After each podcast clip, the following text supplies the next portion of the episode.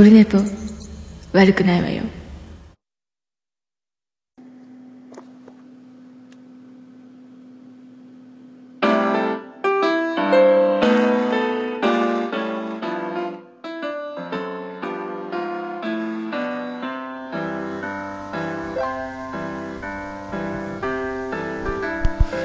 メリークリスペプラです、えー、12月19日水曜日でございます。えーと今日233回でございますけどね。あのもう時期的に早めに早めの早めの感じで、えーこんな感じでございます。であのー今日はですねえー、233回分と、で、この後、えー、いけそうなら、えー、特別編と、もう一発、一気に2本撮っちゃおうかなと。で、そのまま2本とも配信。2本とも今日か明日までに配信するという、今19日水曜日ですけどね。あの、そんな感じで、えー、いきたいと思います。えっ、と、先週ですか？今週ですか？土日、先週か土日の、えー、桜さんのライブ、グリーンさん、大場さん、ステージさん、そして農家の種、えーの3人にあった濃い2日間を振り返るための特別編を、えーやる。で、本当はその土曜日出発前に、えー撮ろうと思ったんですが、えーちょっともう遅くなり眠くなりすぎ、え収録を、えーやろうと思ってたけどやめちゃったというこの勇気ある撤退を、えー前回14日の日にしたので、えーその時にまあいろいろこんなことあってねあんなことあってねっていうのを、えーもうノート書いてたので目次だけですけどねいつものね。まあそれをまあやってこのままオクラ、オクラっていうか収録はしてないんでね、あの、なんとも言えないんですけど、まあ、それをやっちゃおうということでございます。ちょっとこれ、一回、ツイキャスは大丈夫なんでしょうか？わかる一応ツイキャスも生中継しておりますが、最近ツイキャスの調子が悪くてですね、えー音が鳴ってるかどうかがわからないですよね、これね。えーどうなのか分かりません。いけてるんですかね。いけてるんでしょうか？ああ、ちょっとだけ声がちっちゃいのかな？いけてるのかな？なんか最近ね、ツイキャスの調子がすこぶる良くないので、よくわかりませんが、まあそんな、まあとりあえずね、えーもし音が聞こえてなかったら、音が聞こえてないと、え言っていただければと思いますけども。はい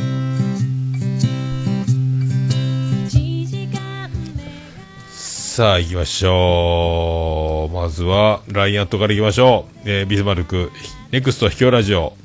シーズン4、おなじみの、えービスマルク大先生からラインアットいただいておりますので、えーそちらの方を読んでいきたいと思います。なんかプツプツ言ってますけどね。それでは行きましょう。桃屋のさん、オルネポ最高終身名誉顧問豊作チェアマンのアマンさんおよびリスナーの皆様、こんにちは。もう師走、師走に入りましたね。おっさんの今年の反省と、来年への目標を教えてください。あと、2020年以降の未来予想をしてください。些細なことでも構いません。それでは、お答えください。ということですけど、お答えくださいは書いておりません。私が勝手に読んだだけでございます。師走ですね。まあ、さっきもクリスマス流しましたけど、もうね、あのまだ一本グランプリの録画を見ておりませんし、中学生日記の方も5話ほど、シーズン2後半戦スタートですか？あのーあれから3年ってところから見てなかったんですが、あまりにも、えー気になりまして、昨日後半から最終回を見てしまいました。えーまあ、ひじりちゃん、ひりちゃんを応援しますという、もう多分ね、視聴率9%で最終回ってニュースで出ましたけど、多分ね、49%ぐらいいってたんじゃないかなと思うんですけどね、中学生日記、まあ今年最高のドラマでしたね。まあそれしか見てないといえば、あとコンフィデンスマンも、まあ、長澤まさみ大先生、大女優のね、録画してて、後でゆっくり見ようと思って、なかなか見れない。今日も5時出勤だったので、3時半に起きてっていう感じだったんでね。まあ今時刻は8時半ぐらいでございますけどね。えー、で、なんすか？今年の反省。反省はないっすね。まあ、後悔がないので、まあね、えー、まあ、岡村佳代さんに行けなかったが、まあその分、まあ今回もね、そうですけども、あの、いろいろ北九州方面で、まあ、グリーンさんの、えー、剛腕ぶりによってね、いろいろ楽しく過ごせましたので、まあ、あとは年末忘年会、あと無事にね、年末休みまで入れればいいなというとこですけどね。で、来年の目標も特にね、このまま、あのー、目標とかね、僕、もともとが目標が苦手で、えー、物事を逆算して、それを積み重ね、えー、手にするというよりは、まあ、ずっともう僕の、まあ、生き方そのものにはなっちゃうんですけども、あの目の前のことだけをね、えー、目の前のことだけを、えー、面白く捉え突き進み振り向けばあらこんなことになってるなという。まあそれでね今もう山口生活にもなりましたしこれ目標でも何でもないんでね、あの、じゃあそれ、じゃあそうしましょうか、じゃあそうしましょうかという、その、まあ面白がって、まあとりあえず、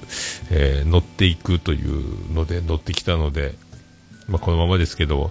まあ、2020年あたりどうなってますかね、またこの、まあ、定年まで正社員で働くという流れだと思ってますけど、もしかしたら、もしかして、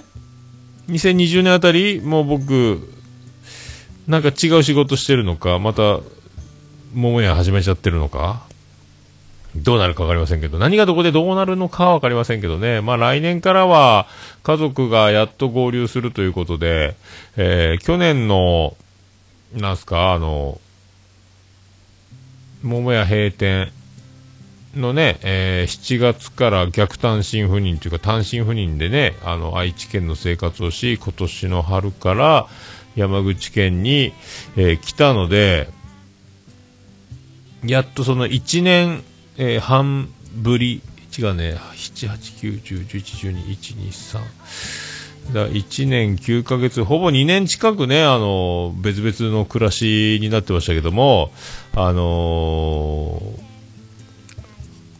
来年からは合流ということで、で、長男ブライアンの入試が、えー、あるし、まあ、やっとね、まあ、こういうのもね、面白い経験、これ目標でも何でも、何でもなく、そういう感じなので、また来年から、えー、また再開ということでね、えー、まあ、楽しみなんですけども、そんな感じなんで、まあ、なんちゃないでしょうね。まあ、あと、長女ブレンダーも就職、あと、どこで配属されるかっていう、まあ、公務員で保育士ということになりましたので、あとは長男ブライアンが、えー、来年1月早々に推薦入試があるので、そこで、えー、受かるのかどうか、あと引っ越しとかね、そんな感じなんで、まあ、まあ、いかんな。まあね、何が起こるかを楽しみにしているという、まあ、あの、口を開けて待ってるような生き方ですけども、えー、来年はそんな感じで、今年もこんな1年になるとは、えー、誰が予想したでしょうかというね、去年の終わりぐらいに山口行くって話になって、じゃあ行きましょうとなって、えー、宇部市民になり、えー、え、クレーンの資格？え、国家資格の勉強しなきゃいけないんですか？という受験を乗り越えとかね、えー、そんな感じでここまで来たので、で、岡村佳代さんに行けなかったりとかね、自由がなかなか聞きませんけども、あ、ユンコさん。なるほどですね。あ、ユンユンですっていうね。ユンユンさん。これからも、ももさんの人生、もう楽しみですね。という。まあ楽しみでしかないんですけどね。まあだからあの、今後どうなる、どうしたいというよりは、まあ夢も希望も持たないというか、まあ目の前のことを、希望というか、まあ楽しみ、楽し目の前が楽しかったらずっと楽しいということで、そういうね。で、会社で、あの、コンプライアンスというか、ストレスチェックみたいなテストがありましたけど、なんか僕満点だったですね。あの、ストレスがあんまりないみたいで。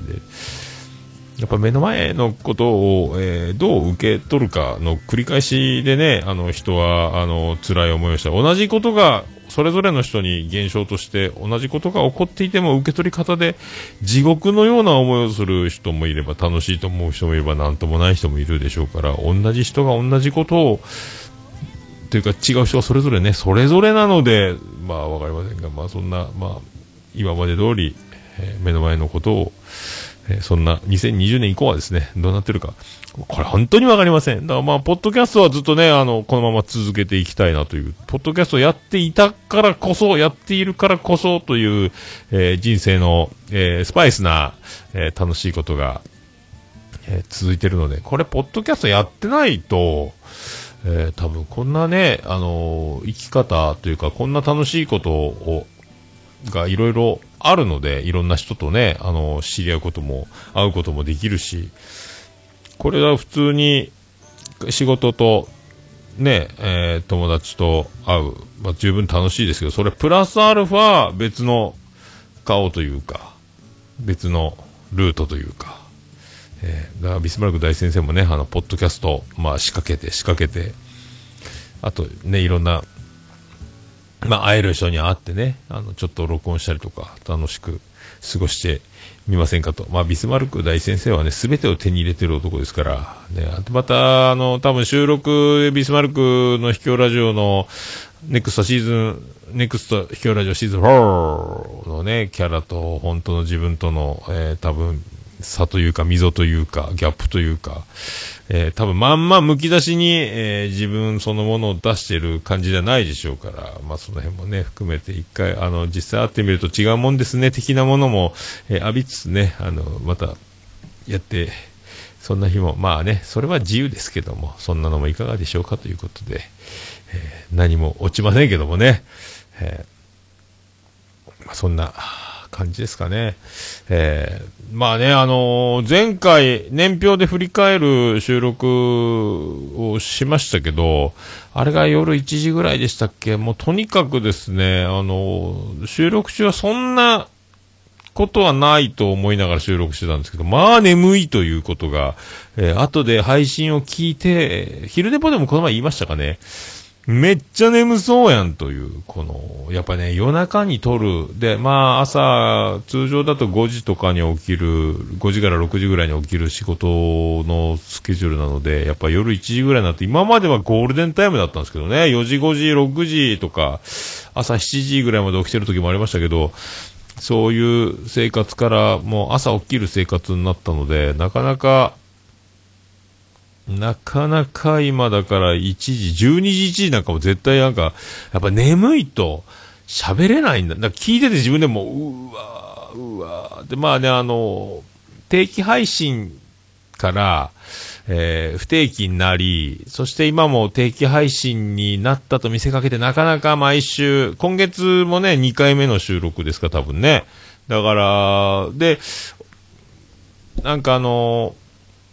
iTunes でオルネポ検索したときに、今ベストポッドキャストみたいなので、今聞かれてるエピソードは、だいぶ前の定期配信してた頃のやつをよく聞かれてるみたいなので、ベストで2つぐらい出てるんですけど、で、ちょうど桃屋終わって7月ぐらいのやつが一番聞かれ、204回とか5回とかが今一番聞かれてますよみたいなパッと iTunes で出てるんですが、あ、な、どんなんだろうと思ってもう覚えてないんで再生したんですけど、やっぱ毎週撮ってる時の喋り方と、この今と、やっぱだいぶ違うなっていうのはね、まあね、どっちがいいっていうわけでもないですけど、まああの、毎週やってた方がやっぱ、なんですか、あの、脳みそと、えー、口とが繋がってる感はあるなという、とっちらがり方、また、もともととっちらがってるけど、みたいな、全然、よう、なんかもう自分じゃないみたいという感じはね、えー、まあ、これが現実、現実なんですね。えー、すごいと思いましたけどね。あよう喋るなーって思いながら、まあ今も喋ってますけど、まあ、そういうね、まあ、あとテンションね、えー、テンションが低いというか、もう眠そうだなっていうのが前回の収録でも、だなるべく、あの、無理やりえー、夜収録しようみたいなのは、えー、避けて、なるべく元気な時間に撮れるなら撮ろうシステム、えー、こっちの方がいいんじゃないかなというふうに、えー、思いましたね。えまあ、そんな感じで、今8時、9時前ぐらいなんで、これぐらいだったらいけるだろう、まだ元気だろうという、え思惑でございます、えそんな収録でございます。さあ、それではね、あと、まあ、ご報告ですけども、えー、冬のボーナスを、えー、無事、私、あの、いただきました。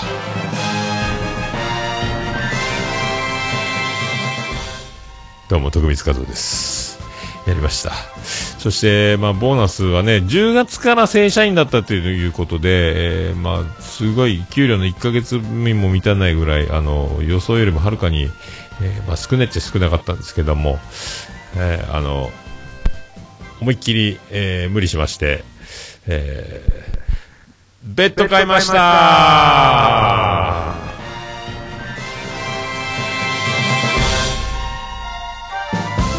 どうも、徳光和夫です。で、あのー、ツイッター、え、インスタグラムで上げたかな？えー、っとね、ダブルベッド買いまして、あのー前ね、ニトリとかいろいろ家具屋見て回って、で、うちのソファーとダイニングテーブルを買った、あの、閉店セールやってる、えー、家具屋さんがあって、そこ一回下見た時に、いつ閉店するんですか？いや、まだ決まってないんです。まだ閉店しないんだっていう。多分ね、売り切るまで閉めないんでしょうが、えっ、と、もうニトリとかよりも全然あの、ハードタイプの、あの、ベッド、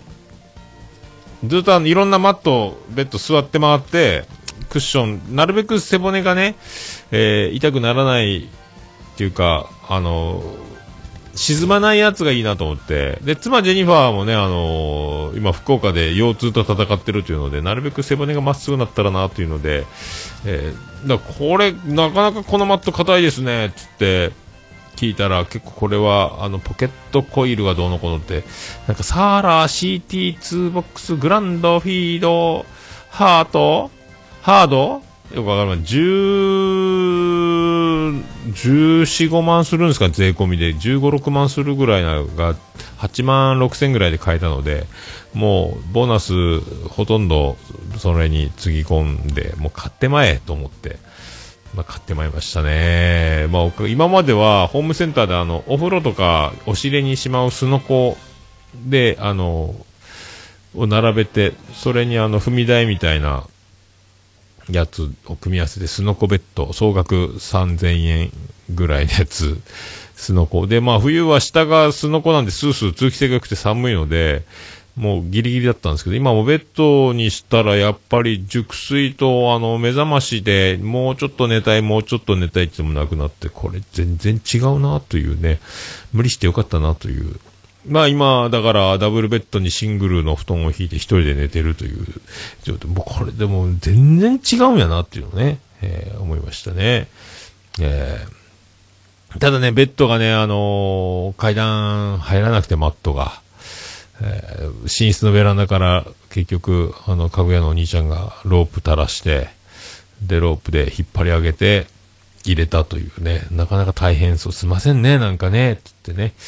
えー、大変な感じですいませんでしたね、つって、寝室までね、ベッド入れてもらったんですけどまあ、おかげさんでね、えー、快適でございますけども、やっとね、えー、やっと寝れると。まあね、それまではね、えー、やっぱ、寒いから、ホットカーペットの、あの、愛知県の時もめっちゃ寒い量だったのし、あの、お湯も出ない地獄の量だったんですけども、あの、40センチ角の一人用のホットカーペットを布団の下に入れて、えー、寝てたんですよ。で、今回もスノコベッドなので、あの、今までは寒かったので、ホットカーペットを敷いて、そしてあの、乾燥を防ぐために加湿器のスチームのあったかいやつが出るやつを部屋で、まあ、回しながら寝てたんですけど、それでもやっぱり、冬で水分も、まあ、取らないというのもありますし、乾燥に乾燥をね、あの、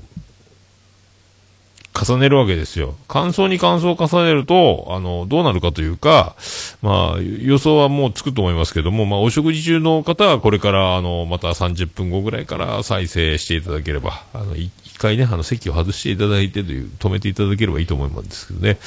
あ乾燥すると、あの、うんこ固まるという事件が起こるわけですよね。これがまたね、あの、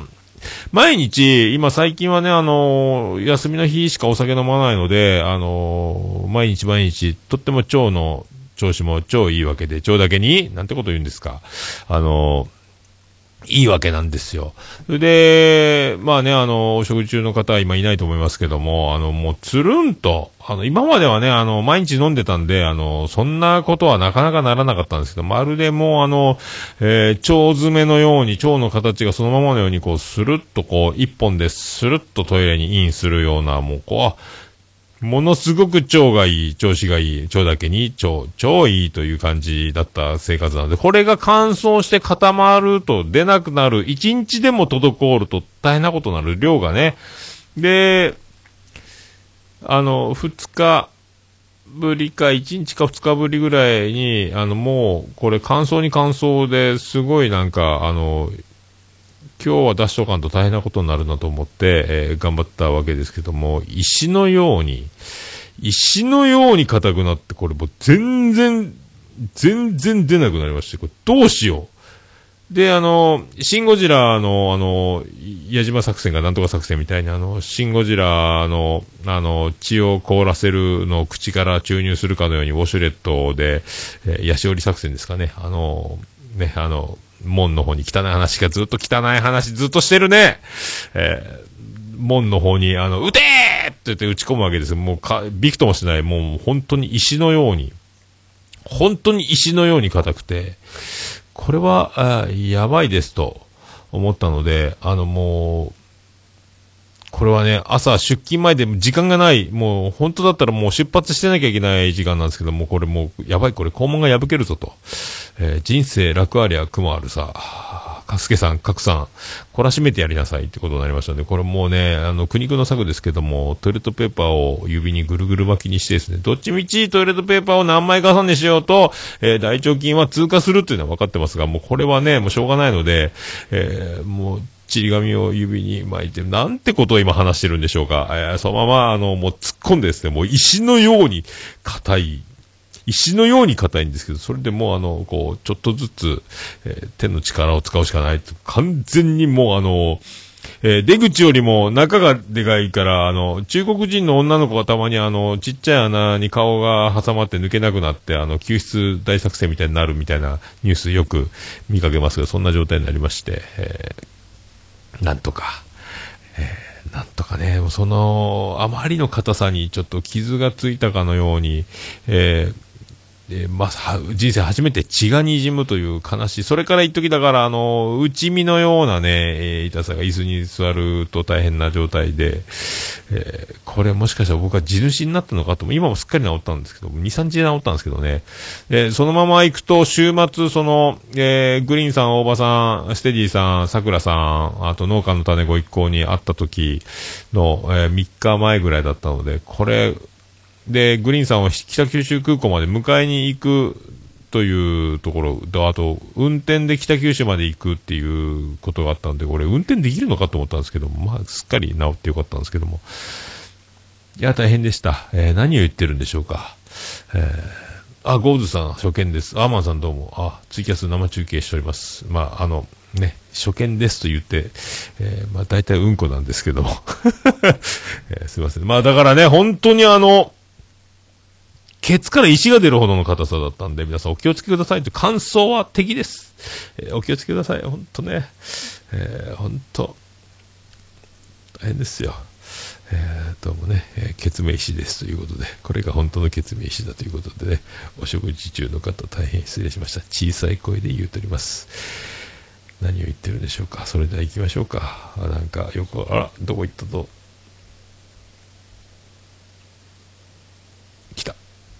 はい。桃焼きの桃屋プレゼンツ、桃屋のおっさんのオールデイズだ、ネッポン。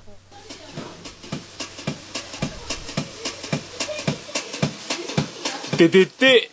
てててて、ててて、てててて、てて、てて、てて、ててて、ててっと。はい、山口県の片隅、もう、宇部市の中心からお送りします、桃屋のおっさんのオールデイズだネッポンでございます。桃屋のおっさんのオールデイズなネッポン、えー略すと、オールネポー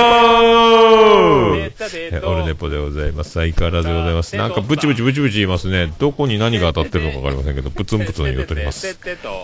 まあ、同時にね、あの、収録しておりますので、まあ、オープニングに25分ほどかかっております。これが、えーオルネポクオリティでございます。えーまあね、だから、えーこれは前回ね、撮ろうと思って、14日にやろうと思った分を、えー今、えースライドして19日の、えー水曜日にお届けしようと思ってます。だからだいぶね、あの、まあ、滞りますけど、ぐちゃっとなってますけどね。まあよかったなという、無事にね、あの、週末を乗り越え、えー水曜日になったということでねもうすぐクリスマスですね、というね。えーだから、その、時期的に喋ろうと思ってたことは、まあそういう、あの、まあ先週のね、えー北九州に行く前ぐらいの時の出来事を話しちゃおうという、えー感じでございますけどね。えー第233回でございます。それではよろしくお願いいたします。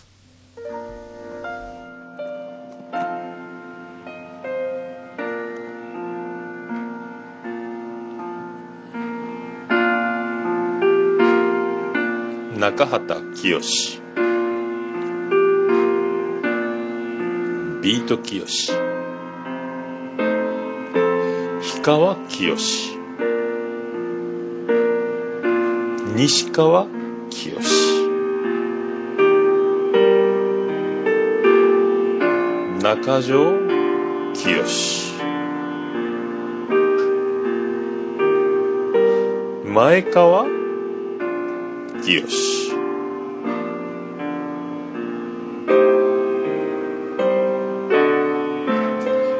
きよしきよしです。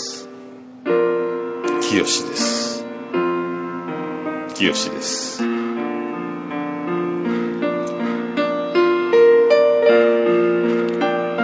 鈴木正幸 with 鈴木清清です。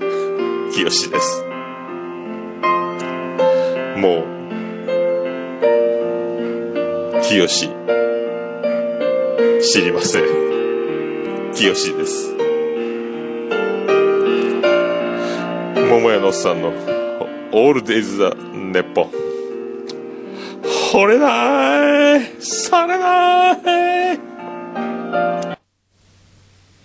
メリークリス・ペプラでーす。233回です。毎年ね、クリスマスの時期にしか使ってない、えー、毎年同じの何年も使ってますけどね。あの、あーゴールさんどうもクリスマスバージョンって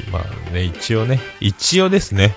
全く年末の感じもなければ、クリスマスの感じもない、ただ一人、えー逆単身赴任で、えー、宇部で過ごしておるわけですけども、はい。で、それね、あの、そうそう。で、ジョジョブレンダーの車がね、今もう、ううちに来てる、山口県に来てて、あと免許がないっていう長女ブレンダーね、教習所に行く暇がないという感じだったんですけども、えー、なんと、まあ当然ですけど、長女ブレンダー免許を取りましたファンファーレ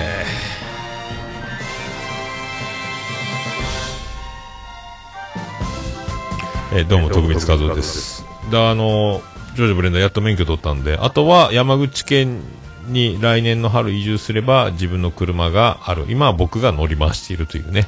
えーこの前の北九州行ったのも、あの、福岡行ったのも、えージョジョブレンダーの車で行ったんですけどね。まあ僕の車は福岡にあるので、まあ致し方ない。なるべくね、2週間に1回ぐらいエンジンかけてぐらいな気持ちではいますけどね。えーおめでとうございますということでございます。おめでとうございますね。やっと免許取ったよっていうね。えーでね、あのこの前、その、公務員試験に受かったという報告があって、で、その時に、えー、サッチャー女王にね、あの、孫の長女ブレンダー、えー、公務員受かりましたという連絡を、まあ、入れたんですけども、あ、今ちょうどご飯食べてるのよ、つって、今どこにいるの？つって、あ、今仕事終わって、あのー、ちょうど今から向かうとこで、あの、家帰ってるとこなんです、買い物してって言って、あ、じゃあ今ちょうど食べてるから来なさいよって言われて、あ、じゃあ行きますって言って、えー、どこですかって言ったら、なるみ食堂で今お好み焼き食べてるから、つって、なるみ食堂っていうね。えー、どうも、藤崎なるみの風に吹かれて、安価より絶賛配信中ですということになりますけど、まあね、この近所にね、えー、不思議なもんで、えー、ひらがなでなるみ、なるみ食堂っていうね、店があるんですよね。広島風お好み焼きで、えっ、ー、と、おばあちゃんが、えー、椅子に座って、まあね、そんな立って仕事を、で、娘さんが、あの接客っていうか、あの、運んだりとか、まあ、してるみたいですけど、で、なるみ食堂の、その、おばあちゃんが椅子に座ったまんま、椅子に座ると、鉄板がだいぶ顔に近づく、ね、あの、胸の高さぐらいに多分なるでしょうけど、そのままお好み焼きをひゃーっと焼くんすよ。大丈夫かいっていうぐらい。だから、あの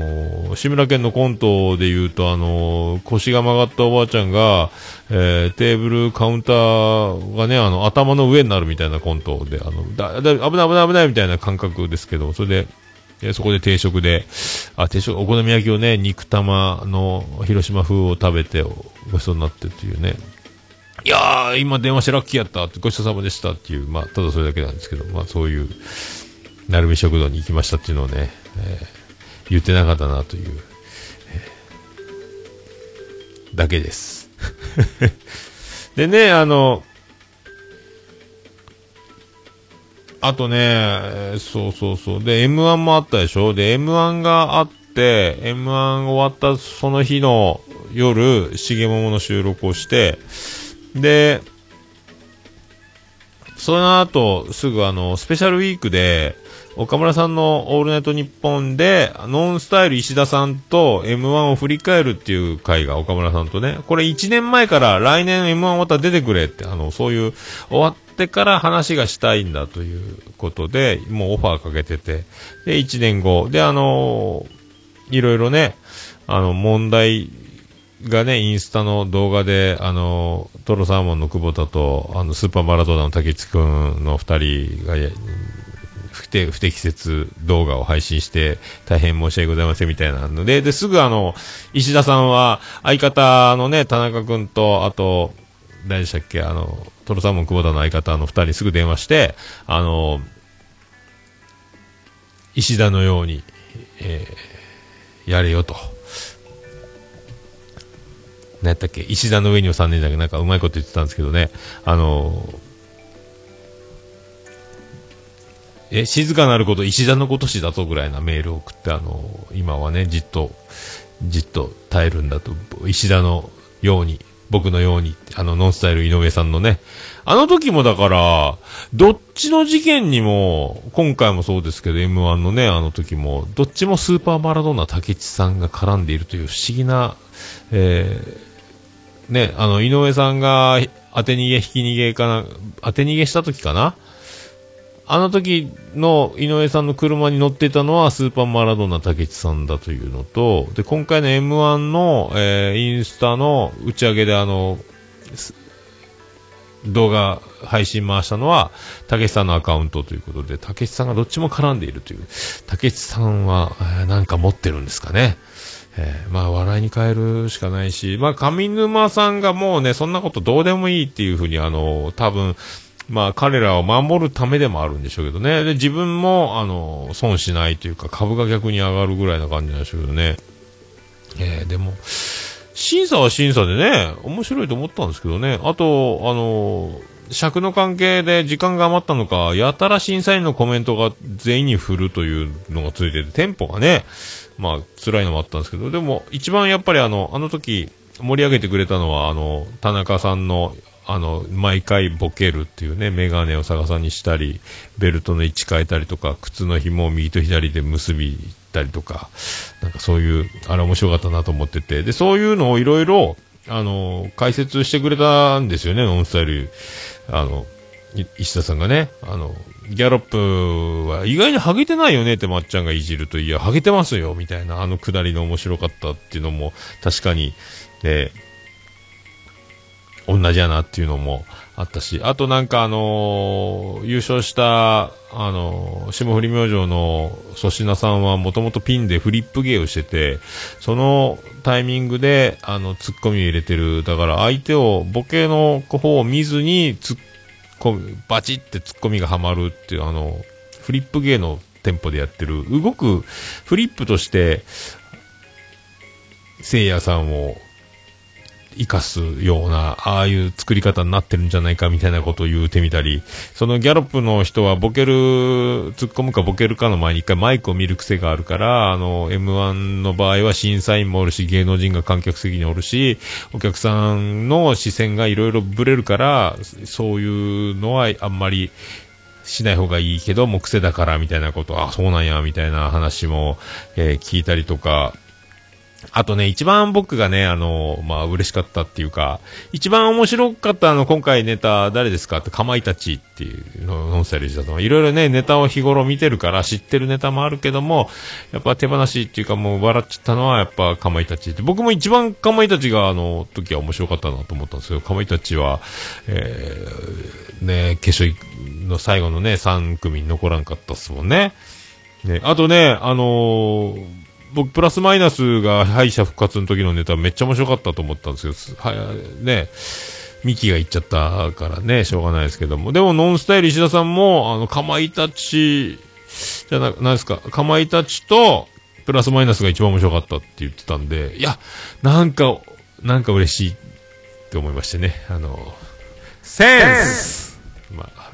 どうも、センス、センタロウですということになりますけどね。まあ、そう、まあ、ドヤ顔な感じをご想像いただければと。なんかね、あのーめっちゃ、あ、一緒。やった。かといって僕がそんなにね、笑いに関して何もできないですけども、なんかでも、同じ、あ、一緒一緒、僕もそう思ったんですよ。というのが、えー嬉しかったなという、えーお話でございますね。えー。えまあ、そんなところで、そんな曲を行きましょうか。あのね、この前ね、あの、福岡帰った時にライブハウス CB で、あの、ビアンコネロ、おつみ隊がね、やってましたけども、その時にあの、月を盗めのね、演奏をして、ああ、聴けてラッキーやった、うららかラッカとね、ビアンコネロの曲も混ぜてやってたんですけども、えーその月を盗めがね、あるので、これのあの、アコースティックバージョンですね。えーならないですか？なった。これ、月を盗め、アルバム家バージョン。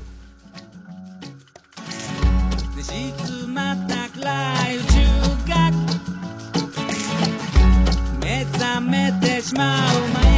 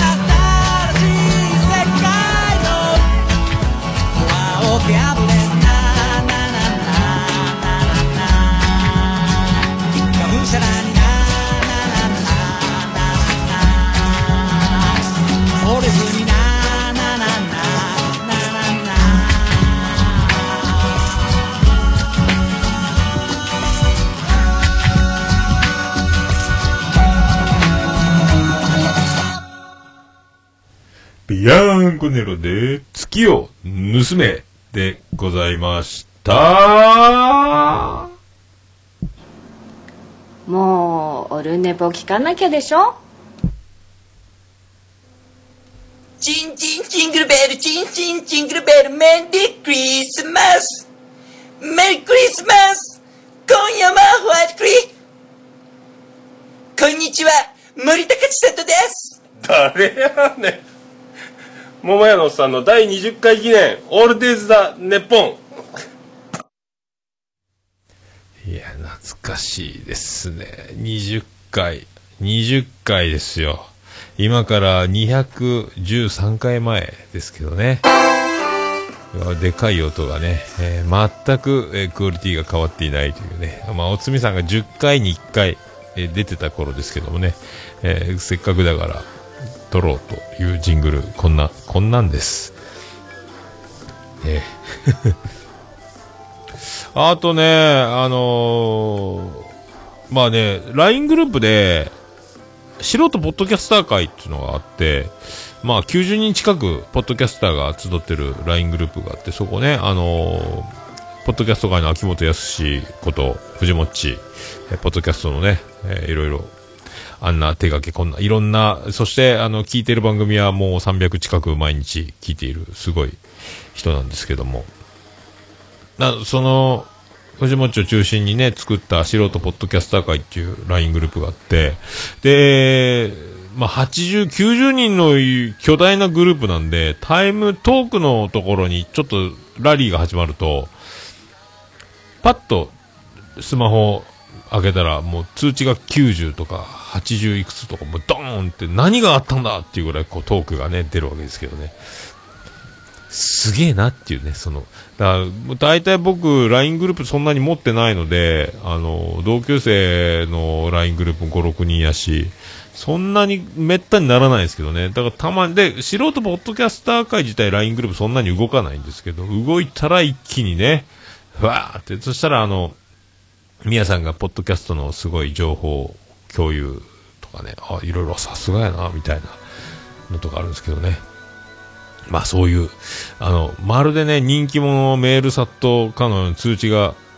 あの、ツイッターがすごいあの、大爆発したんじゃないかっていう、あの、炎上したんかなと思うぐらいの時もあるし、えー、あ、電話がかかってきた。ちょっと一回収録を中断しましょうかね。えー、一回収録は止めます。ツイキャスはそのまま垂れ流れます。さあ、戻ってまいりました。約7分ほどの、えー中断を、えー経ましたけども、これがですね、まあ、あの、先週、1週間ぶりぐらいですか、妻ジェニファーと連絡を、えー取れ、なんですか、電話に気づかないっていうかね、あの、今もう嫌味タラタラでしたけどね、嫌味タラタラってわけではないいや、夫と連絡が取れないもんですから、っていう電話で、今、久しぶりですね、というね。えーいや、あの、この前ほら、うんこが出なくてお尻が大変やったっていう話を、えーしたら、ああ、その話は聞いたね。じゃ、それ以降会ってない、連絡取ってないねっていう話、えーでしたね。はい。なんかね、えー長女ブレンダー成人式にと、えー卒業式に向けたなんか袴選びとか、なんかそういうのを、えーやってるそうです。はい。えーね、全く単身赴任でございます。はい。まあ、なん、LINE グループでしたっけ？まあ、すごいよっていう話ですけど、まあ、そういう素人ポッドキャスト、キャスター界になるね、あの、LINE グループがあって。あれ、だからトークにすると、やっぱ、結構ね、すごい数になっちゃうんで、やっぱあれ、ノートっていうね、あの投稿システムがあって、そこのコメントでやり取りすると数は爆発しないんじゃないかな。でも、トークはトークで残、だってあの数字が増えると何が盛り上がってるんだろうってなるんで、まあ、見る必要もあるのか。で、それの、そういうのがあるとね、あの、結構グループの出入りが激しくなるので、あの、もう辞めちゃう人も抜けちゃう人もいたりとか、そういうなんか、まあね、それが何が目的で何を望んでいるのかと、で、なんで入ってるのかっていろいろそれぞれなんでしょうけどね、まあいろいろ、だから、そう巨大な LINE グループって大変なんだなというね、感じがしますね、いろいろね。まあいろいろ、あとはもう藤本もいろいろ尽力されてるところですけど、別に何かね、揉めてるわけでもないんですけどね、そういうなんか、僕もなかなか通知はね、ツイッターでも5件とか3件ぐらい来ればいい方なんで、いきなりあの、もう80、90とかなると驚いちゃうというね。多分ね、友達がいっぱいいて、今時の若い子なんか LINE の通知なんかすげえ、すげえんだろうなと思うんですけどね。もうアラフィフになるとね、えそんなことないので、えその差をね、今時の子はそれぐらいあるんでしょうけどね。えーそんなのもありますせというのでございますね。あとね、まあ、冬に向けて、いろいろ、ヒートテックは高いので、島村の、何でしたっけハイドロ、ヒート、ヒートウェーブじゃない、ハイドロテックやったかなんか、なんか、あるんですよ。それ、で、ついにあの、桃式デビューしましたね、僕ね。桃。なんすか、ズボン下というか。えー、桃式デビューしました。桃式デビューです。あれ？なりませんね。ファンファーレが止まりました。あ、なりました。桃式デビューしましたというね。びっくりしました。で、あの、その、何やったかヒヒート、ハイドロテックやったかな？ヒート、は、ファイバー、ファイバーヒートか。お今、ヒートテックの上からさらにファイバーヒートみたいな2枚重ね着てとかで外出て、仕事をするときはそうなんですけども、あったかいっすね。汗かくと地獄ですけどね。で、靴下用のカイロと、あと春カイロを120枚ほど買って、あの、もう、安いのから売り切れる情報を鵜呑みにしてですね、まあ、今もね、背中に1枚貼って出勤すると、かなり腰、背中温まって体動きやすいなっていうのが、まああるんですけどね。で、あのー最近気づいたんですけど、もし、まあ自転車なんで、軽トの手袋で通勤すると、雨が降ったら軽トン手袋濡れて冷たいんじゃないかっていうので、上から、軽トン手袋の上から 3L ぐらいのサイズの、あの、水仕事、油仕事用の分厚いゴム手袋みたいなの、あの、ブカブカな感じのやつを買って、これで雨の日も手袋をして自転車乗れるなというね、えー装備を、どうも手袋ですっていうね。とにかく寒い日はね、今今日は暖かかったんですけどね、手袋大事やなっていう、えーどうも手袋です。へーはー手袋です。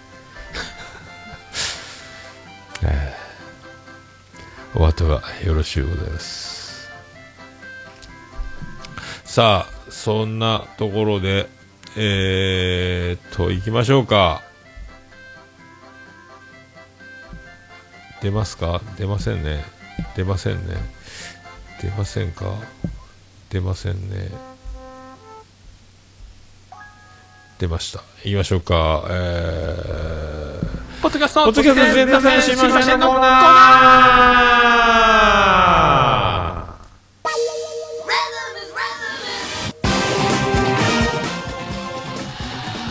はい。ポッドキャスト事前多戦知りませんのコーナーでございます。このコーナーは、ポッドキャスト私趣味で毎日聞いてます。ポッドキャストあれ楽しかった。これからと楽しかったいうコーナーでもあり、えーハッシュタグ自他戦で、あの、おすすめポッドキャストございましたら、ツイッターでつぶやくのもよし、あとメールフォームで、えーメールも簡単に送れますので、メールでもお待ちしておりますという、えーものでございます。えーハッシュタグ自他戦の場合は、えー紹介コメント付きでつぶやいていただければ、あのなんか被ってる自他戦のハッシュタグもあるのでね、あの、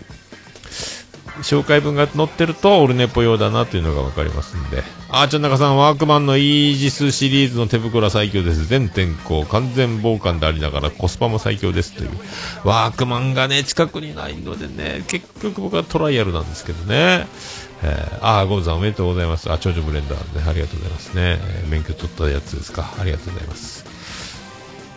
さあ、そんなで、今回2件いただいております。えー、まずはメール行きましょう。オルネポ最高終身名誉顧問豊作チェアマンの、えー、アマンさんよりいただいております。えー、メールです。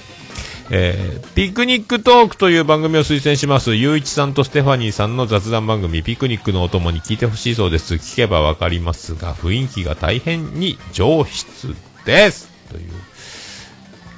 ありがとうございます。それと、ハッシュタグ自他戦いただいております。えーハッシュタグ自他戦出ますでしょうか？出ますでしょうか？えーツイキャスが終わってましたので、ツイキャスを立ち上げ直しまして、えーハッシュタグ自他戦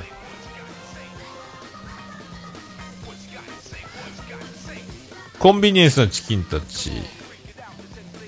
からいただいております。えー、ラジオに目がねえを推薦します。ポッドキャストに新しい流れが、ラジオトークからの刺客です。はがき職人、メガネを取ったらメガネさんの、えー番組です。40代男性に共感半端ないラジオです。タイトルもわかりやすいので興味があるものから聞いてくださいという二番組でございます。ありがとうございます。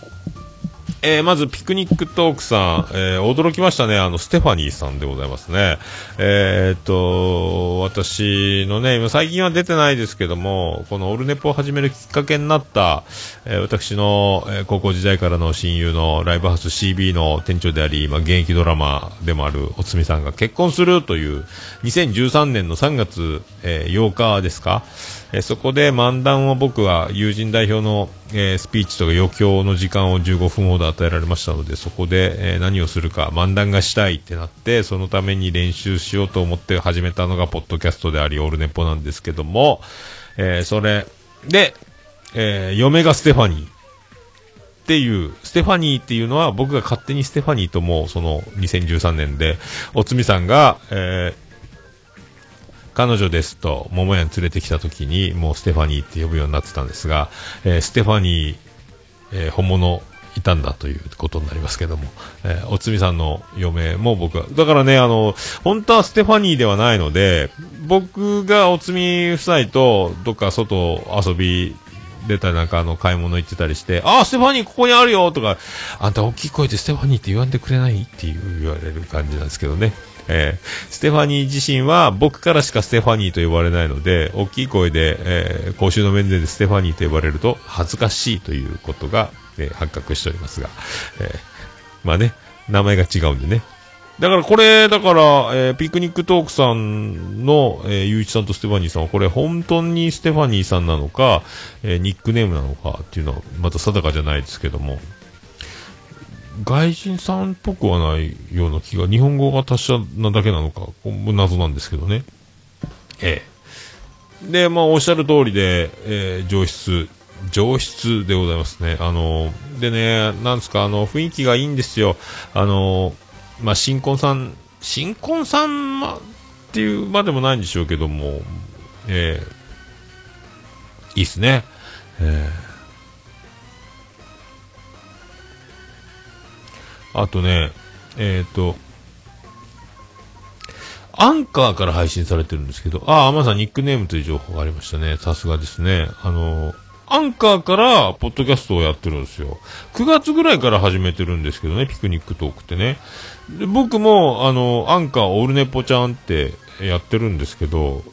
全く iTunes と繋がらないんですよ。だからなんか技があるのか、時期を待てば3ヶ月、4ヶ月待つと iTunes に繋がるのか。そこですよね。う、羨ましいなと思って。僕はまだ iTunes に繋がってないんでね。えーでね、あの、ゆういちさんもいろいろ政治やら、あのいろんなね、切り口があるので、話の幅も広いですし、で、ステファニーさんはね、あの、ステフって言ってましたかね。あのーまあ、天真爛漫な雰囲気で、あの、風邪ひいてて鼻声で、でも元気ですみたいな感じもあるし、えー楽しいですね。えーいい雰囲気。だいろいろね、だからあのわかりやすく切り口も、あの、結構ね、あの、社社会派なところもあるし、いろいろね、で、あの、タイトルもね、あの、全部で今6話出てますかね。で、あの、あ、あ、ななこさんだってお便りもありましたし、えーで、な、な、一話一話もそんなにね、あの、ばっこし長いわけ30分前後っていうか、スーッと聞けちゃうので、えーこの雑談番組ってね、あの、なかなかね、あの、あるようでないようなところがあるので、こういう夫婦の番組ってね、まあいろいろ夫婦の番組自体もいろいろありますけど、またこれも新しい風となるのではないかと。いろいろな方に聞いてもらいたいっていう気持ちもちゃんと、えー出てますし、で、まあね、あの、お便りが来た時に、ものすごく喜んで、えーいらっしゃるので、こういう喜びこそね、あの、お便りを送る妙に尽きるんじゃないかという。なかなか、あの、編集とかもね、一生懸命やって、で、また編集を聞き直して、とかやって、いろいろ、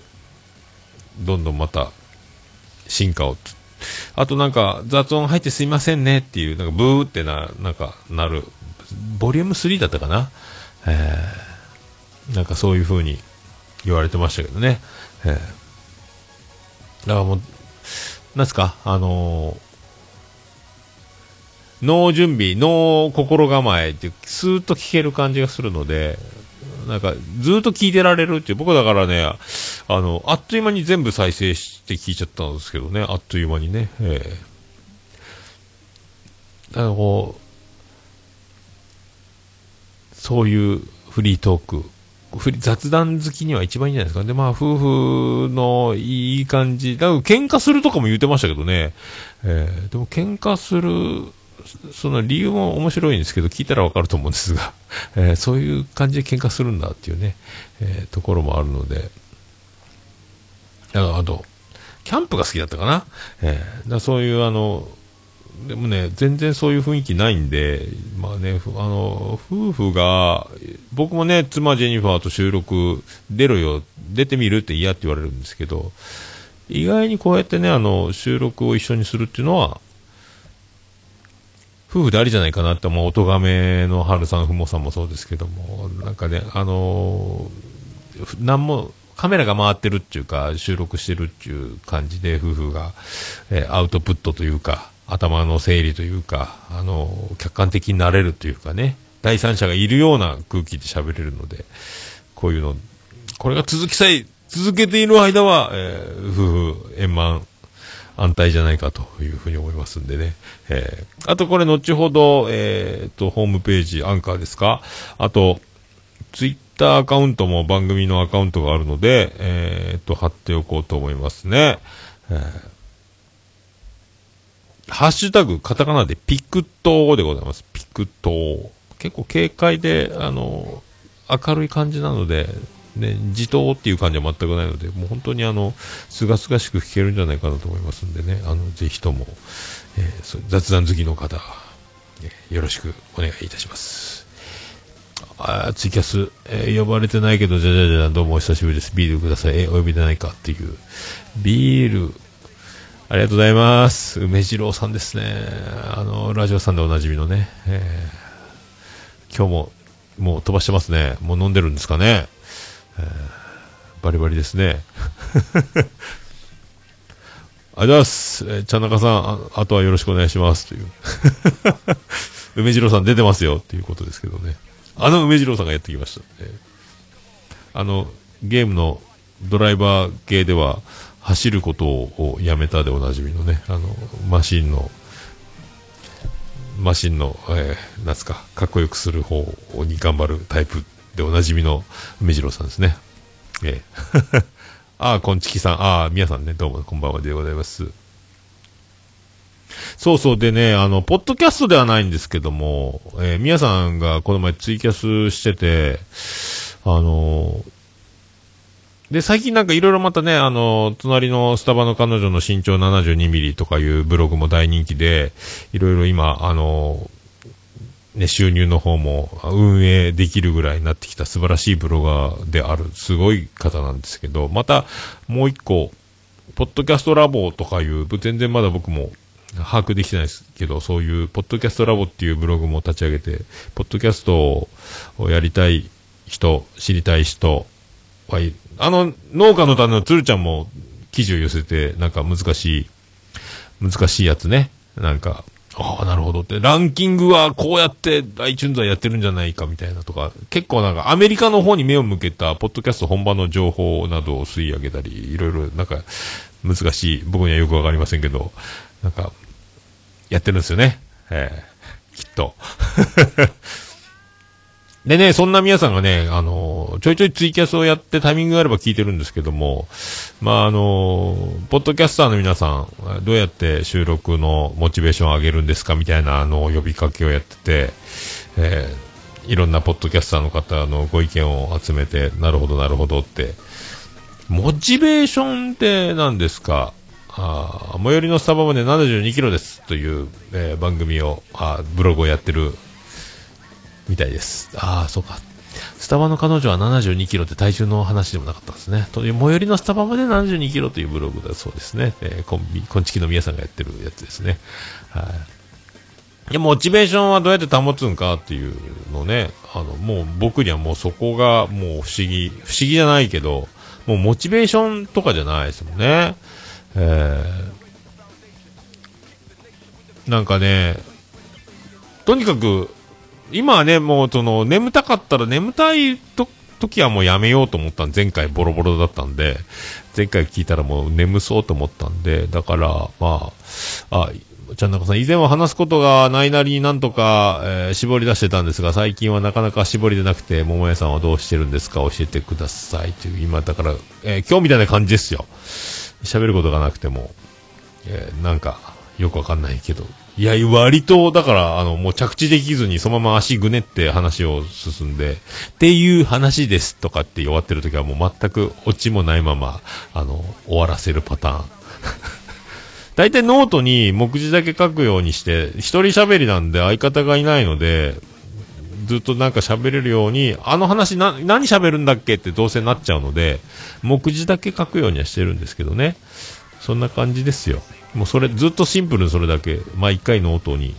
それだけを書いてやるっていう風にね。たまに公開してますけど、公開っていう、あの、ね、あの、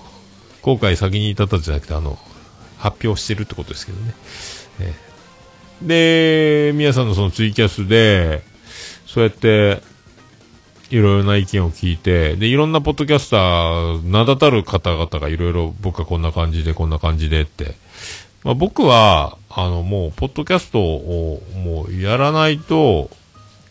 生きていけない体になってるので、もうだから友達と喋る、家族に話す、会社の人と話す、飲み会で話すとか、とは違う、もうあの、ポッドキャストで喋るっていう、あ、この話はポッドキャストで喋りたいとか、えーなっちゃうと、どうしても、あの、もうポッドキャストのになっちゃうので、えーっていう話をね、あのー皆さんのツイキャスでコメントずっと送ってやってて、で、なるほど、なるほど、とか言って、で、まあ、みんないろいろね、いろいろあるみたいですけど、僕はだから、まあ、昔はね、俺は岡村隆史だ、伊集院光だって思いながら、オードリー若林なんだと思って録音してましたけどね、えー今はもうなんかも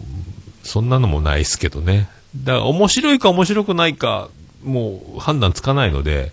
えーもう、自分が楽しかったら、だからもう結局、あの、俺通信にしかならない。この前ね、農家の種の収録コラボというか、福岡行って撮った時もそんな話してましたけども、俺通信でしかないんですよ、僕の場合。テーマトークでも何でもないんで、一週間経った出来事をえー喋る。あとはだから、ポッドキャスト脳になる友達に話すとか、飲み会で話すとかじゃなくて、ポッドキャストやってるから、あ日常の切り取り方を工夫するだけというかね。あとは嫌な目に今まではなんだ嫌な、なんだこいつって思うのも、うわ、面白いことが始まったって思うようになっちゃうんで、これはなんか面白そうだな、後で話せるかもっていうことになっちゃうんで、まあそういう、まあね、あの、プロの芸人さんなんか毎週いろんなところでいろんなエピソードトークするでしょうけど、そういうのもあるので、切り取り方次第ではないかなと思うんですけどね。まあそこ上手にならないですけどね。えー、まあ一人喋りはね、ちゃん中さんコツを教えてください。5分持たない。それはもうチーズを話せばいいだけですよ。チーズのハーモニーを語れば、もうあの、ちゃん中さんは2時間持つんじゃないかと思いますんで。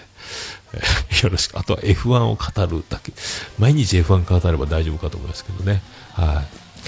そんな感じで、そんなあの F1 が、えー、ちゃんなかさんに、そう、これはね、ちゃんなかさんに教えなきゃいけないなと思ってたんですけど、もうご存知かもしれないですけども、えーその、こんちきの皆さんが教えてくれたですね、えーメガネを取ったらメガネさんの、えーこのポッドキャストですね、あの、ラジオにメガネというね、あの番組なんですけど、このメガネを取ったらメガネさんがやってる、えー番組なんですが、この方が車にめちゃめちゃ詳しくて、で、えー、ちゃんなかさんはもうご存知だったら、多分ちゃんなかさんと喋れば、あのー多分一緒に飲めば、これ関東の方だったかな？だからまあ、会うのは難しいでしょうけど、多分朝までずっと喋ってられるんじゃないですか？あの、愚者の宮殿よりも長くなるんじゃないかと。で、その、メガネを取ったらメガネさんにも、あのーもし、ポッドキャストで、えー知ってるなら、愚者の宮殿を聞けば、あの、F1 すんごい喋ってる人がいるよっていうのを、あの、メガネを取ったらメガネさんにも教えたいなというね、ここを結びつけられたら、どんなに、あの、皆さん、あの、F1 好きの方がここで3人結ばれるので、えーいいんじゃないかなって思ってたんですけどね、もうとにかく僕が話聞いててもよくわかんないぐらい車に詳しいので、F1 のこともいろいろし軽く、えー喋ってたので、で、毎回あの尺もね、なんか、13分、12、3分ぐらいで多分区切ってたと思うんですよね。ラジオにメガネさんの方は。確かね、1個のエピソードはね、12、3分で区切るようにしてたので、あの、それでは始めますって言って、今からジングルが鳴りそうな勢いで喋り始まるんですけど、そこはもう無音全くなし、えー、という風になるので、まあ、とにかくね、この方も人生いろいろで、えーっと、まあ、聞けばわかるんですが、あのお子様もおられて、奥様もおられて、えーっと、家も建てられてですか、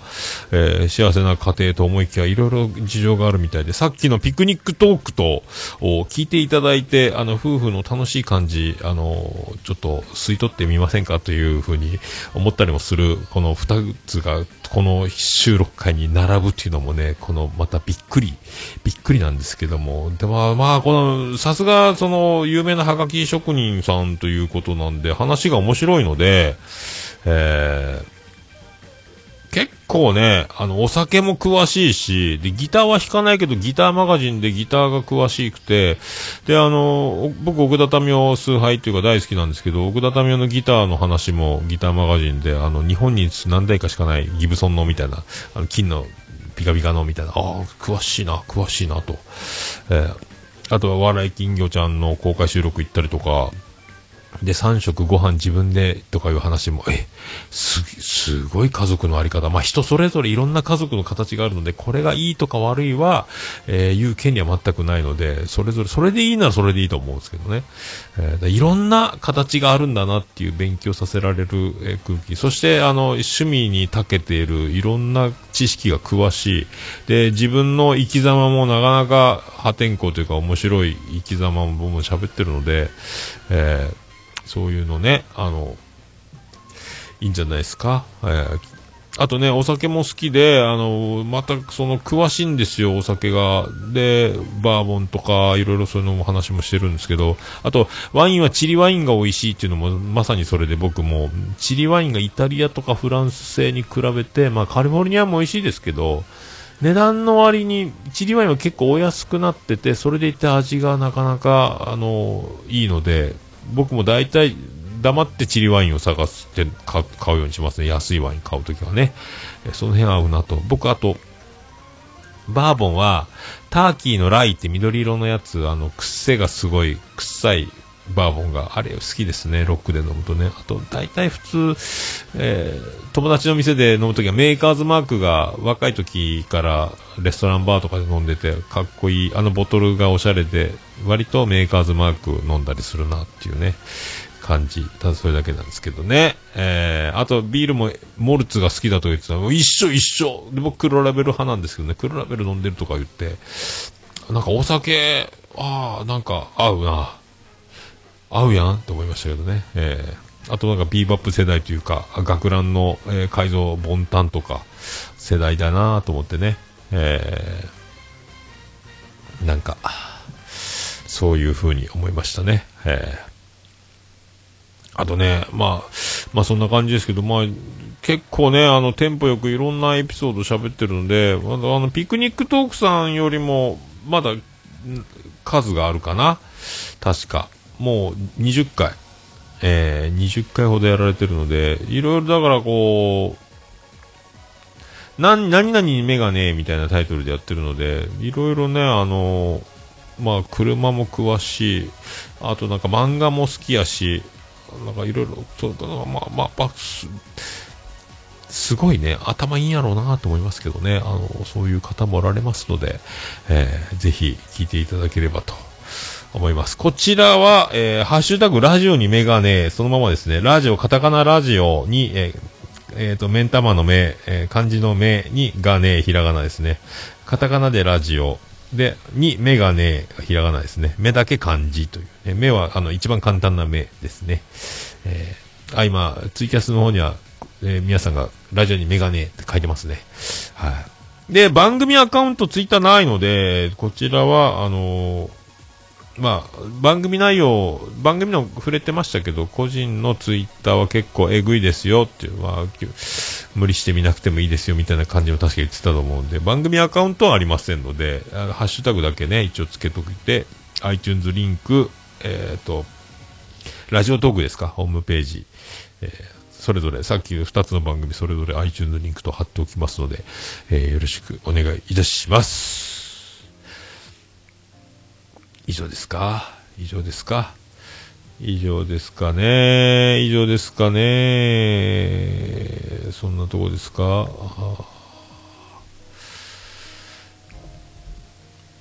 あじゃあそういうところでございましてよろしくお願いします。あとお手軽にメールフォームでラジオネームだけで簡単に送ることができますのでメールで紹介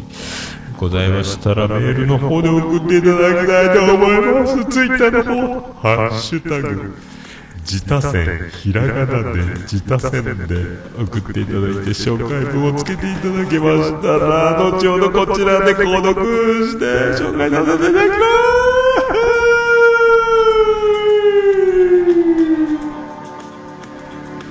よろしくお願いいたします「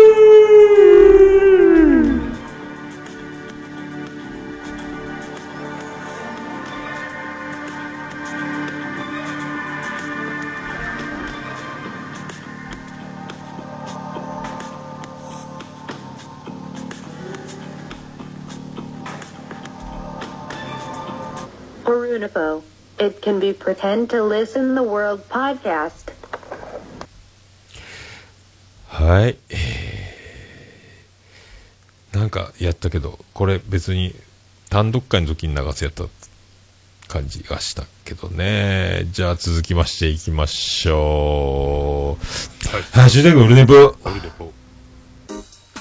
うも、クリス・ペプラーです。ハッシュタグオルネポでございます。ツイッターでハッシュタグオルネポでつぶやいていただきました。ありがたい。つぶやきを紹介するコーナーでございます。新しい曲から順番に行きたいと思いまーす。えー、北北カフェさんからいただきました予告、北北カフェ27回は、切れ長のグリーンさんと、オルネポの桃井のおっさんとのトークをお届けします。北九州市の皿倉山山頂で、そして文字港で繰り広げられるポッドキャスターたちのハイテンショントーク、迎え撃つ北北カフェのオーバー、今回も喋らないのか、わら、近日配信予定です。カミングスーンということですけど、まあ、これね、北北カフェが、えー予告ということで、僕は今日今からこの後撮っちゃいますので、先に撮るけど、配信は明日になるから同点ぐらいかな。多分これだから、この前の土日で撮った音源を多分、うさこさんとコメンタリーして、それでは VTR スタートみたいな形やるんじゃないかなと思いますけどね。えー続きまして、大場さん。アンカーで第19回文字工レトロ展望室にて、ということをぜひチェックしてくださいと。12月15日に文字工で収録した音源を配信します。後日他の音源と合わせて北北カフェで配信予定です。ということで。大場さん、あのこれね、あのまた今度、次の収録でも言いますけど、アンカーで一人喋り始めてます。えーアンカーで北九州の片隅からという番組をやっております。大場さん。油断も隙もないです。あの、黙って始めてたというね、全然告知してないという、えーそんな感じですね。えー続きまして、大場さん。猫の尻尾283回後半を聞きながら帰宅中、桃屋のおさんの、えーどうも、ガンダルーです。という声真似を思い出し、バスの中で吹き出しそうになるのを必死で我慢しているわらということで、猫の尻尾を聞くと、えーもうね、あれは、皆さんも、ね、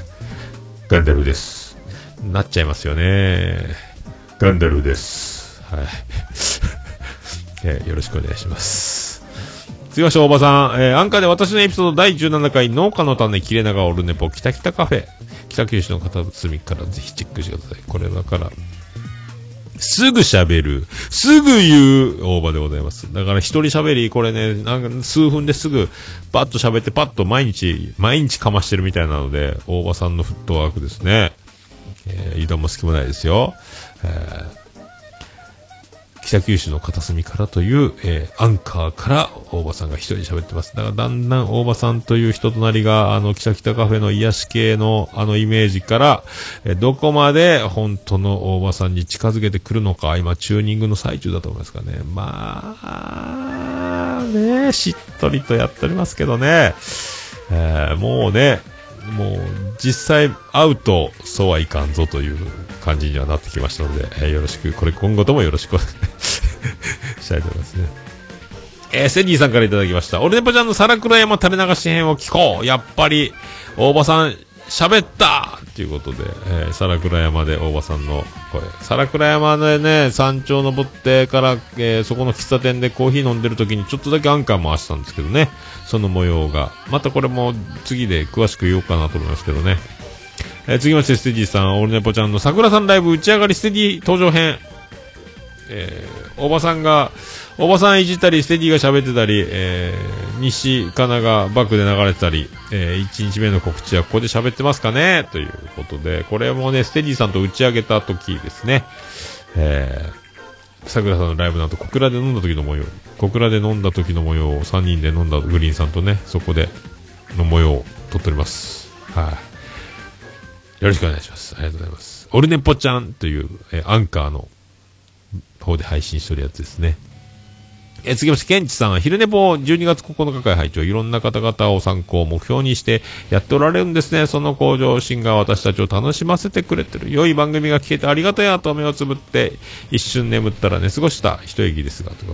ありがとうございます。ケンチさん、乗り過ごしでございます。ありがとうございます。僕も自分の聞きながら寝ちゃうってことよくあるんですけどね。えーおやすみなさい。はい、ありがとうございます。これはいろんな方々をさ、まあ多分、なんかランキングから消えたみたいな話だったんですかね。確かね、なんだったかな。昼寝ぽのやつかな、多分ね。昼寝ぽですね。はい。ありがとうございます。えー、おばさん、これなんかのリプライですね。えー、ポッドキャストには本音が出ますね。その辺のことを農家の種切れながオルネポとのコラボ会で語ってますので、配信されたらぜひお聞きください。これはだから、農家の種スタジオで4番組合同ですか ?3 番組、4番組合同で喋った時のね、時に、ポッドキャストとはってやっぱ話題になっちゃうんですけど、その、がいつ配信されるのかわかりませんがね、あの、農家の種の鶴ちゃんが音源持ってますというやつですけどね。えー続きまして、ステディさんは、オルネポちゃんの2月、12月16日第2日目出発編を聞こうという、えーこれ、ファイルが2つくっついててね、申し訳ない。同じものを2回繰り返して1個の、ま配信で。しかもね、あのー車の Bluetooth が絡んでて、音がめっちゃ悪いっていう最悪なんですけどもね、そのまま出してます。えー次またステディちゃん、オルネポちゃんの、えーグリーンシ来たる編。これは、僕とグリーンさんが、えー再開してから車で移動中の間撮ったやつですね。よろしくお願いします。そして、大場さん、アンカーのエピソード、北北カフェ、バイ CM お前のおっさん。僕がね、なぜか北北カフェの CM を大場さんになりきって、喋冗談で喋ったのをそのまま録音して、北北カフェの CM として、北九州の片隅、大場さんの一人喋りアンカーの方で、なぜか北北カフェの CM を喋る僕が流れてるというね、感じですね。で、グリーンさん、無事に羽田に着きました。小倉、文字、福岡、2days の模様はツイキャス録画か、次回収録のオールネボ北北カフェの他のカフェ、切れ長をご期待ください。ということで、羽田に着いた写真が上がって、これ、さいやっと現実に戻るとこですね。えーそう、グリーンさんすっごいツイキャスしてたんで、グリーンさんのツイキャスを見ていただければ、僕らが、あの、はしゃいでる動画が見れると思います。すごい、あの2日間で10時間ぐらい回してたと思いますけどね。えーすごいです。はい。オーバーさん続きまして、4番組の配信者たちが集まって番組を収録しました。音源は各番組で配信予定ですが、まずはサクッと感想を語りました。これ、大場さんの速攻。あ、第17回のね、えー引用ツイートです。はい。大場さんコラボ会収録、こうご期待。これはだから、まあ、写真ですね。えー福岡の農家の種スタジオで撮った模様が載ってます。そして、コッティさん、農家の種。おばさんのお土産、つるちゃん推しです。という、つるへいというお土産を持ってきたという。まあそういう感じで、いろいろだから、あの、ハッシュタグオロネポでね、その時の、この前の土日の楽しい模様の画像付きでいっぱいついてますので、はい、あその辺を見ていただければと思いますね。えー、これ、あ、順番が違ったんか。失敗したな。あと誰か抜けてた人がいるかな今のところ多分大丈夫か。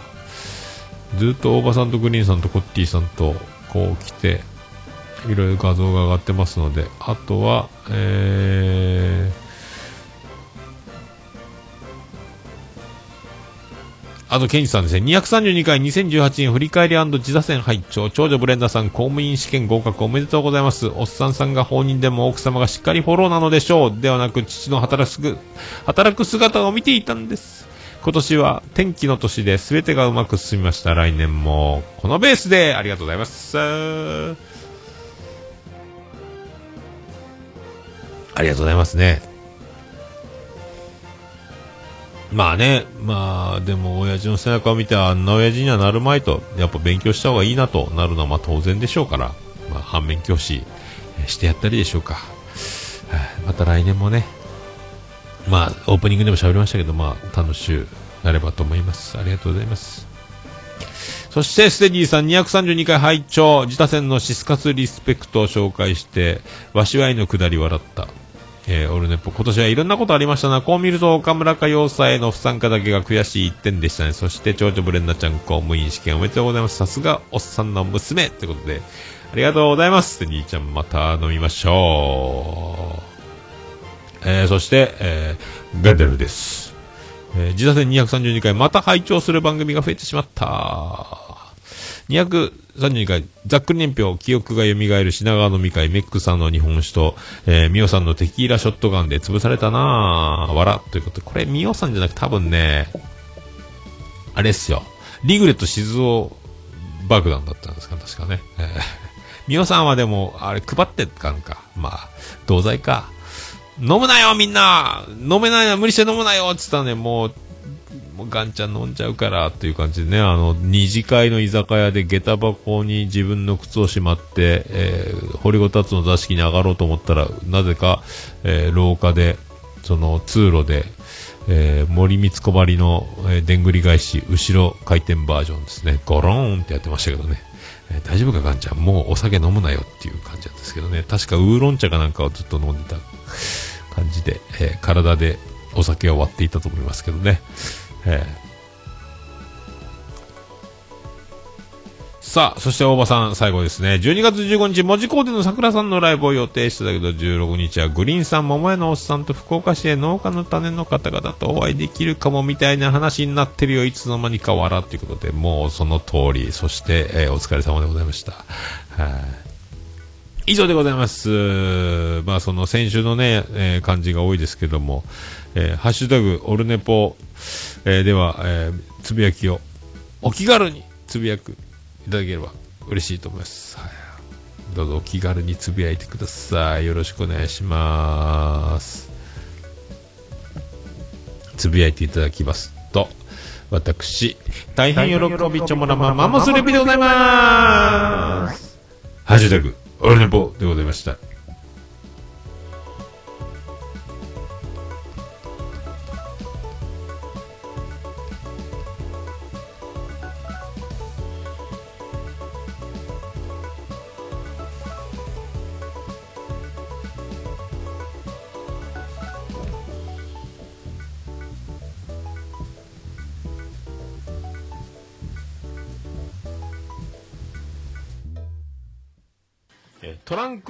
タジオ。い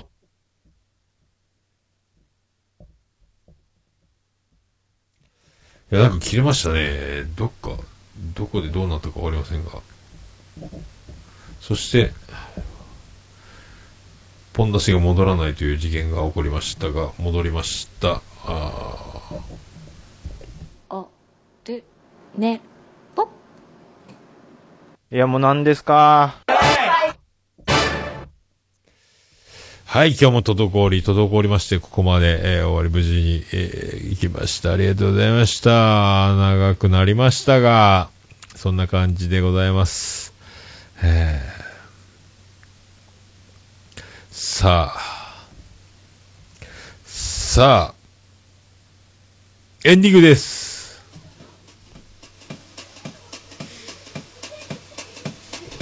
てててててててててててててててててててててててててとはい、山口県の片隅、宇部市の中心からお送りしました、桃屋のおっさんのオールデンザネッポンでございます。略すと、オルネポーえー、眠くて先週金曜日の収録やめたジョニー。えーでございますね。テンション低く眠眠バージョンで、えーお送りしました。のをやめましての今日の収録でございました。と。いうことで、まあね。えー多分この後また、えっ、と、その、土日の、えーぎっしり濃い、えー振り返りを、もうやっとかねばね、えー今年も終わりますので、年末の感じは全くないですけども、はい振り返っていこうかなと思いますね。えー、まあね、あの中学生日記、えー皆さん、まあ見たと思いますけども、よかったね。あとだから、その最終回から手前の5曲、あ、5, 5話か、えー全然たどり着いてないので、えーそこをね、また振り返って、もう結末は分かりましたけど、やっぱ遡って、ど、どうやってそこまで来たのかは、えー確認しなきゃいけないなと思っておりしです。中学生日記、やっぱ、初めて有村架純すげえなと。えー吉田洋もすごいなと。えー吉田洋はそして留学しない、日本で頑張ろうという、えー、ガセン座だったという感じでしたね。はい。じゃあ、そんな、ありがとうございました。233回でございました。それでは、オルネポエンディングテーマ、笹山で、Bırak insan. Box.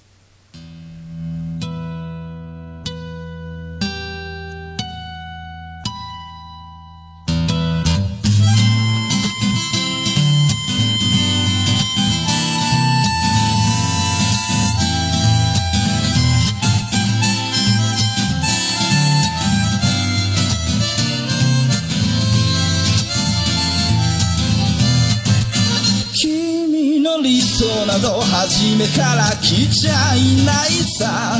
重ね合わせてばかりじゃ剥がれてく並べ立てたのは今までの理由だろう。そんなものよりも今を聞かせて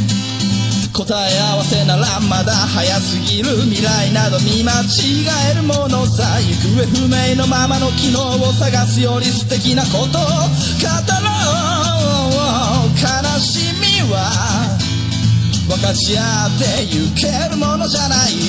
Black and Beauty 鳴らすのさ誰に届くはずもない。この夜を埋める。二人だけのわがままなリズムで。Black and Beauty 歌うのさ誰に届くわけもなく消えてゆく。声を拾い集めた継ぎはぎだらけのブルース。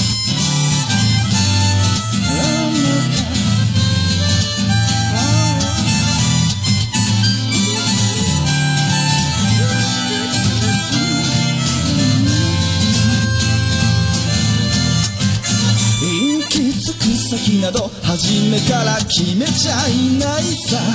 誓い交わしたものさえ消えてゆく心踊るなら約束はいらないからそんなことよりも声を聞かせて。運命論なら信じちゃいない明日などこの手で開くのさ。光も見えないままの希望を嘆くよりその確かな絶望に浸れ喜びは。待ち焦がれるだけじゃつかめない Black and Beauty 鳴らすのさ誰に届くはずもないこの夜を。埋める人だけのわがままなリズムでバカンビューティー歌うのさ誰に届くわけもなく消えてゆく。声を拾い集めた継ぎはぎだらけのブルース。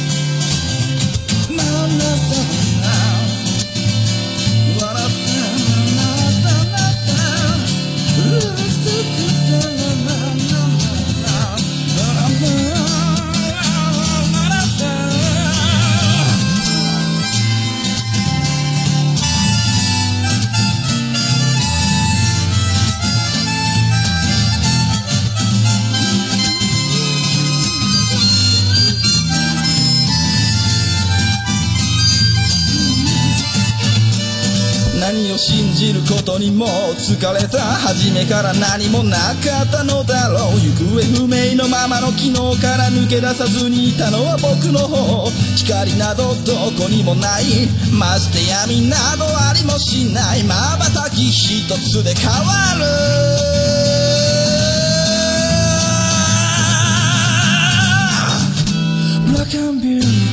鳴らすのさ。誰に届くはずもないこの夜を。埋める二人だけのわがままなリズムで Black and Beauty 歌うのさ誰に届くわけもなく消えてゆく声を拾い集めた継ぎはぎなままの Black and Beauty The Bomb Lady 消え失せるばかりのこの夜を埋める埋める埋める歌おう Black and Beauty The Bomb Lady 消え失せるばかりのぬくもりは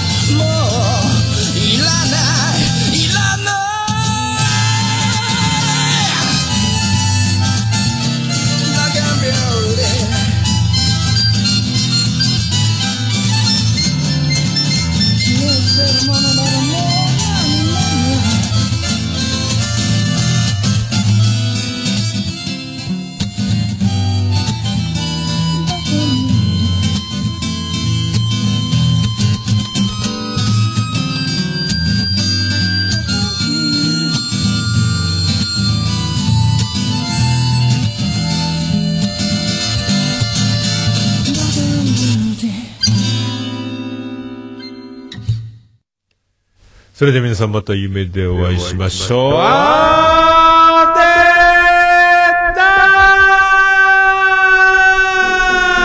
福岡市東区若宮と交差点付近から全世界中へお届け。桃屋のおっさんのオールディーズ・ザ・ネポー。